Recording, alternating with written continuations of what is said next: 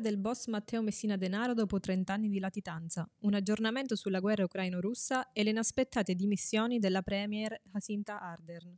Queste sono le tre notizie di cui parleremo oggi.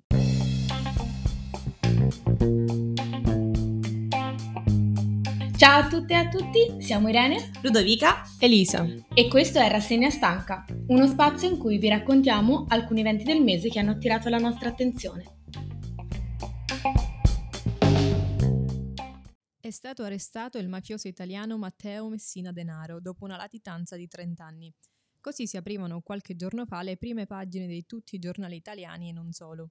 Messina Denaro, considerato l'ultimo capo di Cosa Nostra, è stato arrestato il 16 gennaio 2023 grazie a un'operazione dei carabinieri del raggruppamento operativo speciale. L'arresto è avvenuto presso una clinica privata di Palermo dove il boss di Castelvetrano si era recato per sottoporsi a delle cure mediche. Ma chi è Matteo Messina Denaro e perché il suo arresto, a prescindere dalle tempistiche e modalità, dovrebbe essere accolto con gioia dai cittadini? Messina Denaro inizia a frequentare gli ambienti mafiosi da giovanissimo, legandosi al clan dei Corleonesi e diventando così uno dei maggiori affiliati di Torrina, considerato il più potente e sanguinario mafioso di sempre. Il boss di Castelvetrano è imputato per numerosi omicidi, fra i quali si ricordano le stragi di Capaci e di Vedamelio, che fra il maggio e luglio del 92 portarono alla morte dei giudici Giovanni Falcone e Paolo Borsellino. Tra gli episodi più tristi si ricorda l'omicidio di Giuseppe Di Matteo, ragazzino di 15 anni sequestrato e sciolto nell'acido solo perché figlio di Santino Di Matteo, pentito di mafia, che aveva deciso di collaborare con la giustizia su Capaci. Oltre a questi, Messina Denaro è imputato per altre decine di omicidi, di alcuni è stato il mandante, mentre di altri è accusato di essere l'esecutore materiale. Matteo Messina Denaro è stato trasferito nel carcere dell'Aquila, una struttura penitenziaria di massima sicurezza. Il ministro della giustizia, Carlo Nordio, ha firmato il 41 bis, il cosiddetto regime del carcere duro. Si tratta di misure di detenzione carceraria applicabili a condannati per reati gravi. L'obiettivo è quello di impedire scambio di informazioni, passaggio di ordini e in generale qualsiasi forma di comunicazione fra il detenuto e le organizzazioni di appartenenza presenti sul territorio.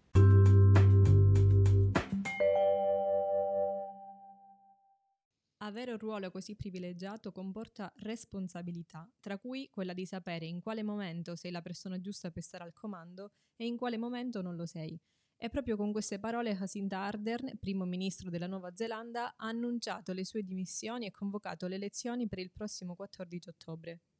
Come donna ai vertici del potere, la Arden ha voluto immediatamente specificare che dietro alla sua scelta non c'è nessuno scandalo segreto, ma, come ha spiegato, si tratterebbe piuttosto di un passo meditato in precedenza.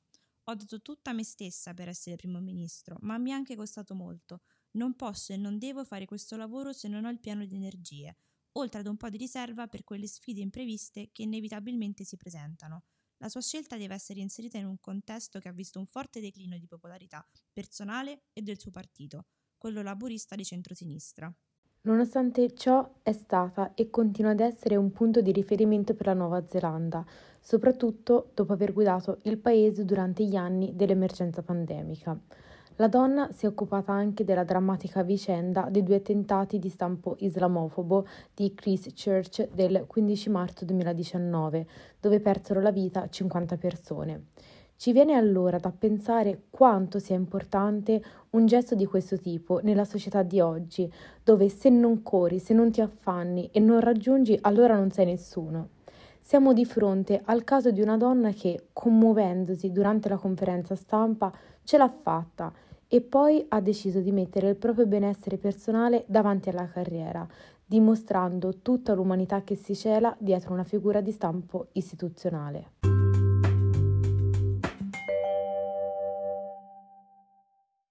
Spostiamoci ad est, in Ucraina, dove da ormai quasi un anno la guerra sta devastando il paese.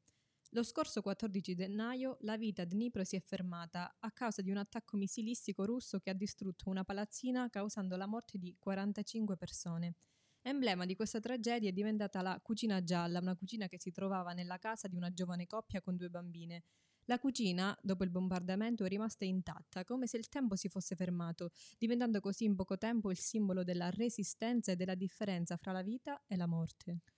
Da un punto di vista politico, questo attacco ha causato tensioni all'interno del governo di Kiev, portando alle dimissioni del segretario del presidente Zelensky, dopo che aveva ipotizzato che il condominio potesse essere stato colpito da detriti provenienti da un razzo sparato dalla contraerea ucraina contro i missili russi. Oggi l'Ucraina attende nuovi aiuti da parte degli Stati Uniti e Unione Europea. A sostegno è accorsa anche la Germania, che ha approvato l'invio dei carri armati Leopard 2, dopo un iniziale tentennamento del governo tedesco.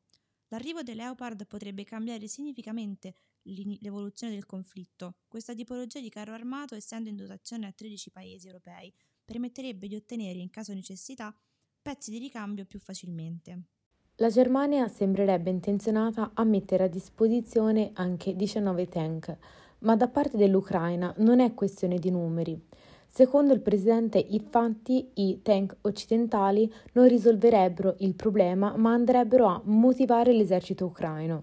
Fanno una cosa molto importante, motivano i nostri soldati a combattere, perché dimostrano che il mondo intero è con te. Da un punto di vista economico, l'Unione Europea ha stanziato altri 500 milioni per il supporto militare e 45 milioni per la formazione delle forze ucraine, portando il totale dei fondi per il supporto militare a 3,6 miliardi di euro. L'Unione Europea si è dimostrata, attraverso gli aiuti dei singoli paesi europei, al primo posto nel sostegno all'Ucraina. Per questo mese siamo arrivati alla fine della nostra chiacchierata. Vi ricordiamo che per commenti o notizie che vorreste trattare o approfondire potete scrivere all'indirizzo rassegnastancaunint-gmail.com.